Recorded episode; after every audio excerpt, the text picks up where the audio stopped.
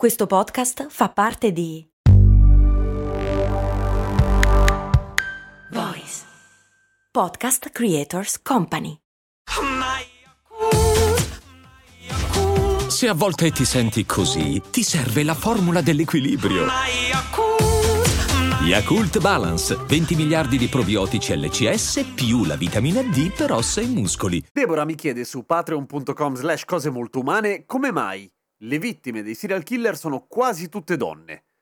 Eh, non è vero. Cose molto, cose molto, cose molto morte. Oh, intanto scusatemi, perché sono completamente scemo. Mi sono dimenticato venerdì di fare la puntata di cose molto morte. Che tra l'altro è una cosa che mi piace un sacco fare, per cui non lo so perché. La faccio oggi, è domenica, recupero. Eh, vi chiedo scusa. Allora, le vittime dei serial killer sono quasi tutte donne. Sni, cioè non è del tutto falso, nel senso che le donne sono il 70%, che effettivamente è la maggioranza. Però questo c'è c'entra anche col fatto che almeno nel 50% dei casi i serial killer uccidono e quindi scelgono le loro vittime anche, non solo ma anche, per ragioni sessuali. E la maggior parte dei serial killer sono uomini eterosessuali e quindi le vittime donne sono la maggioranza. Ma in realtà sono molti gli stimoli che portano un serial killer a fare il serial killer, cioè può essere il desiderio di controllo, non solamente il sesso, oppure il, il desiderio di sottomettere, ma non in senso erotico, oppure il sadismo eh, fine a se stesso. E una cosa che di solito viene sottovalutata è la ricerca del piacere del brivido e del pericolo, cioè quella cosa del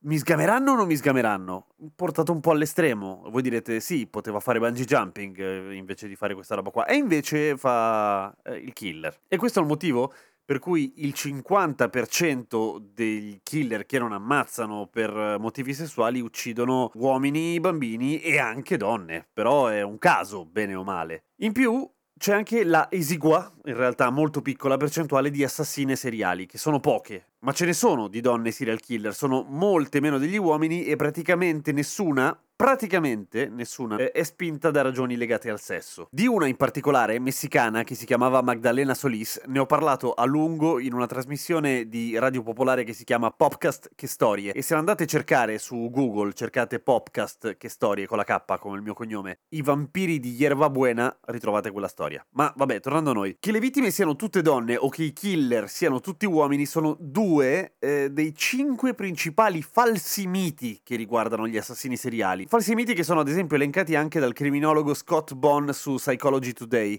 E a questo punto, già che ci siamo, diamo un'occhiata agli altri tre miti, o no? Per esempio, un'altra cosa che spesso sentiamo dire, soprattutto nelle fiction, per cui in tv o nei libri, nei film, eh, degli assassini seriali è che in fondo eh, vogliono essere presi, che a un certo punto fanno delle cagate perché vogliono essere presi, oppure che danno degli indizi perché vogliono essere fermati dalla polizia, che a un certo punto dentro di loro trionfa il bene. Non è vero, non lo vogliono, non vogliono essere presi, si divertono di brutto a fare quello che fanno. Quando vengono intervistati in genere descrivono l'ammazzare gente come uno dei piaceri più grandi della loro vita. Raramente sono vittime delle proprie pulsioni, desiderosi di essere stoppati. Si divertono, punto. Quello che accade è che andando avanti, nel numero di crimini diventano molto più bravi e più preparati, nel senso che proprio la curva di apprendimento dei serial killer dal primo crimine eh, a quando vengono beccati aumenta tantissimo. Voi provate a immaginarvi, ok, so che non è facile, ma provate a immaginarvi di dover ammazzare qualcuno. Non è mica facile togliete tutto il senso di colpa perché loro non ce l'hanno. E anche la logistica è un casino e la prima volta improvvisano e poi vedono che gli viene bene diventano bravissimi. E nel diventare molto bravi, quello che accade è che viene meno loro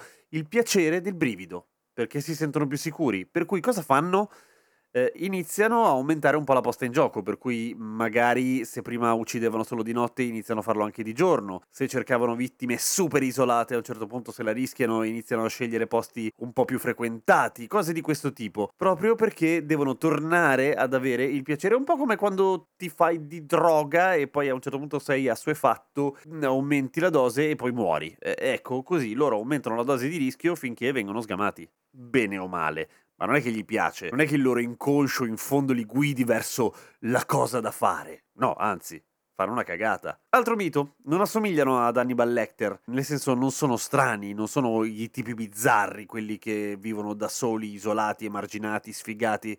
Eh, più che altro assomigliano al vicino che salutava sempre. Avete in mente? Cioè, la maggior parte dei serial killer sono persone integrate, con vite sociali normali, magari sono sposate, sono padri di famiglia, sono attivi. Eh, alcuni sono considerati pilastri della comunità dove vivono, se si tratta di piccole comunità. Per esempio, Ed Kemper, conosciuto come il Coed Killer, era simpaticissimo, un super compagnone e si faceva un sacco di grosse birre al bar con i poliziotti che gli davano la caccia perché erano tutti amici, si conoscevano, era un posto piccolo. Erano così amici che quando lui confessò i suoi crimini, lui è uno dei pochi che effettivamente si consegnò, non riusciva a convincerli perché tutti pensavano stesse scherzando, cioè che stesse facendo coglione, oppure che fosse matto, che si fosse ammattito, che stesse confessando dei crimini che era impossibile che il buon Eddie avesse fatto. Invece no, era lui. E per anni andò avanti così. Per cui di solito serial killer non è il tipo tutto freak matto che no. No, è una persona bene o male normale, in apparenza. E a proposito di in apparenza, l'ultimo falso mito è forse il più diffuso,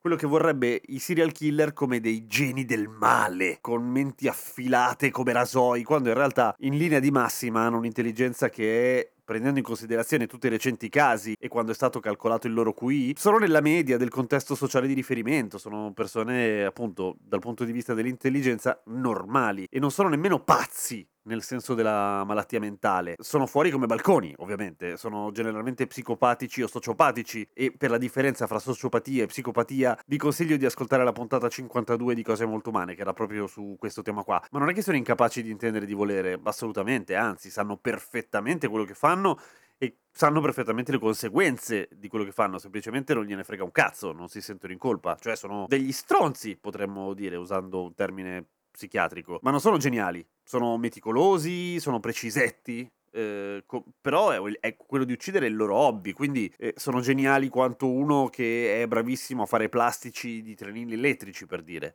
Eh, questo non per dire che dovete diffidare da quelli che fanno i trenini elettrici, è per dire che sono metodici. Anche se... questi sono i 5 miti di serial killer.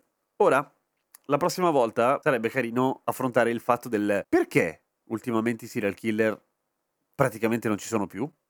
Perché è vero, sono praticamente spariti negli ultimi dieci anni. E c'è una ragione. Alla prossima settimana con cose molto morte.